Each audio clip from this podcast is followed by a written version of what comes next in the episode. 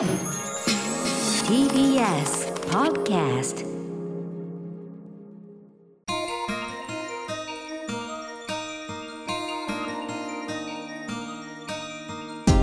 今日から始まりました新番組 SDGs ジャンクション地球を笑顔にするラジオ。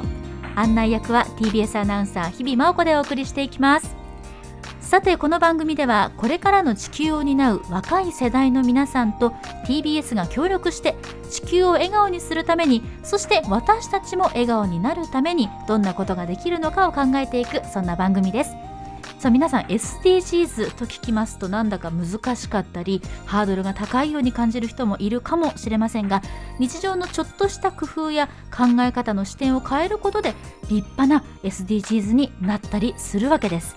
SDGs に取り組んでいる方々のお話を実際に聞きながら地球を笑顔にするために今できるアクションを考えていきましょう。さあ記念すべき初回のゲストご紹介です井上さくらさんですこんばんはこんばんは。よろしくお願いします。よろしくお願いしますあのアフターシックスジャンクションのメインパーソナリティを務めるライムスターの歌丸さんともはい。非常に長いお付き合いでいらっしゃると聞いていますがそうなんですよ。あの数年間番組をあのご一緒させていただいてたので、ええすごく会いたかったで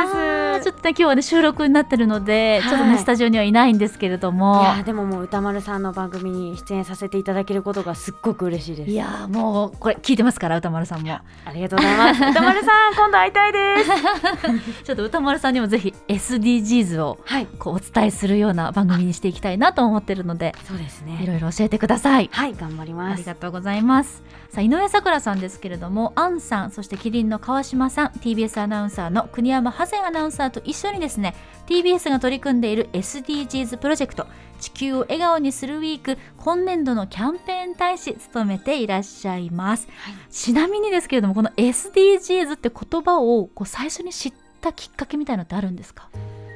なんか最初はこうエコなこととかっていうざっくりとしたこう印象だったんですけど、うんうん。そこからこういろんな項目があって、まあ、日常が何かしら SDGs に結びついているっていうのを知ったのは本当ここ最近ですうね。ん。はい。今回 TBS のこのキャンペーンにおいては大使ということではい、大使をこう任命されたというのかしら。うん。どんなお気持ちでしたか？最初はその SDGs っていう言葉が、うんあの流行りだした時によく実家の生活って SDGs じゃないって言われることが多くて。でも私たち家族は何がそこに当てはまるかっていうのがよく分からなかったから、うんだから私自身がものすごくこう意識を高く持ってもうアンテナをすごく張ってなん。か SDGs をこ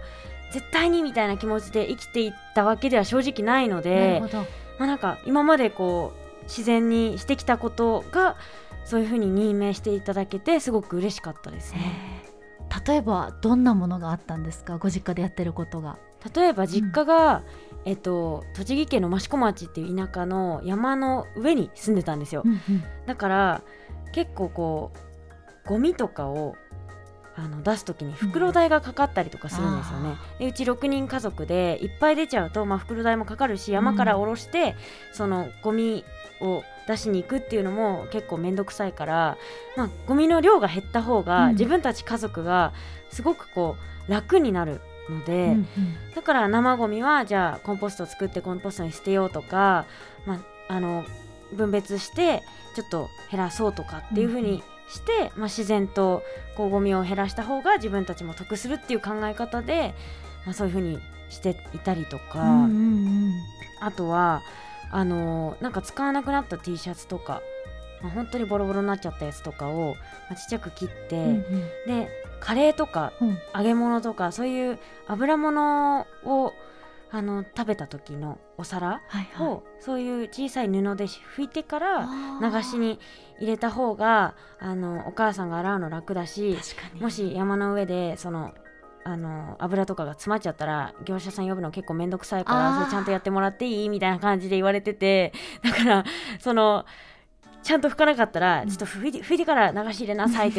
よく 言われてたんですよ。ええええ。でもそれってそのお母さんもエコのためにとかっていうよりはまあその方が楽になるとかっていう視点でうん。やってたのかなとは思います。宿題みたいになっちゃうとうん。結構まあ、なかなか持続可能ではないのかなって思うので、やっぱり何かするからには自分も気持ちよくなった方がいいじゃないですか。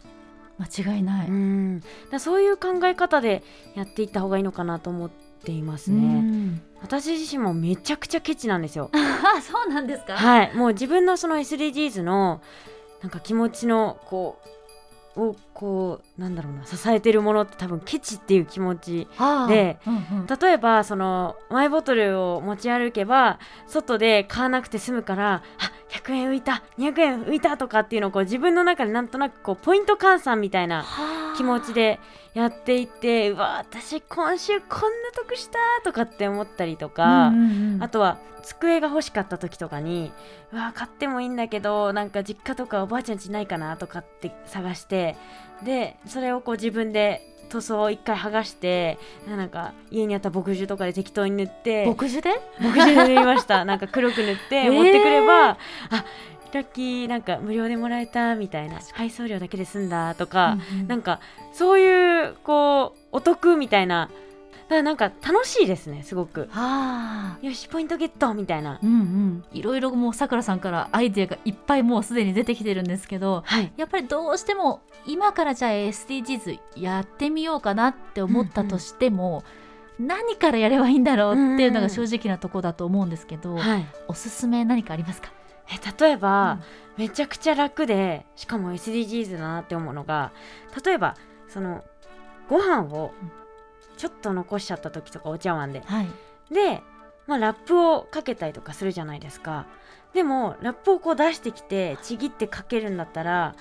それそこのお椀の蓋になるようなお皿をポンって置いた方が、私楽だなって思うんですよ。なるほど。だから私はあのー、ちょっと余っちゃってどうしようかなっていう時はタッパーに移すのもめんどくさいし、うんうん、そこにちっちゃい蓋みたいにお皿乗せてで置いとけばそのままレンジにもかけられるしあ。のラップを使わなくて済むからあのエコになるしとかっていうふうに考えてます。私めっちゃズボラなので、はい、それならできそう。いやめちゃくちゃ楽ですそれが。あなるほど。でしかもそれであの白米とかこう蓋したら、ええ、そこに開けてなんかまた別に乗せたりとかもできるから、はい、本当にこれ楽だしその SDGs やることによって、うん、なんかより手間がかかるとかっていう印象を持ってる人いたらそれやるとあこんな楽なんだとか。しかも楽だし私ちょっと地球にいいことしてるかもみたいな気分になって本当だ、はい、いいです。お得ですね。お得ですね。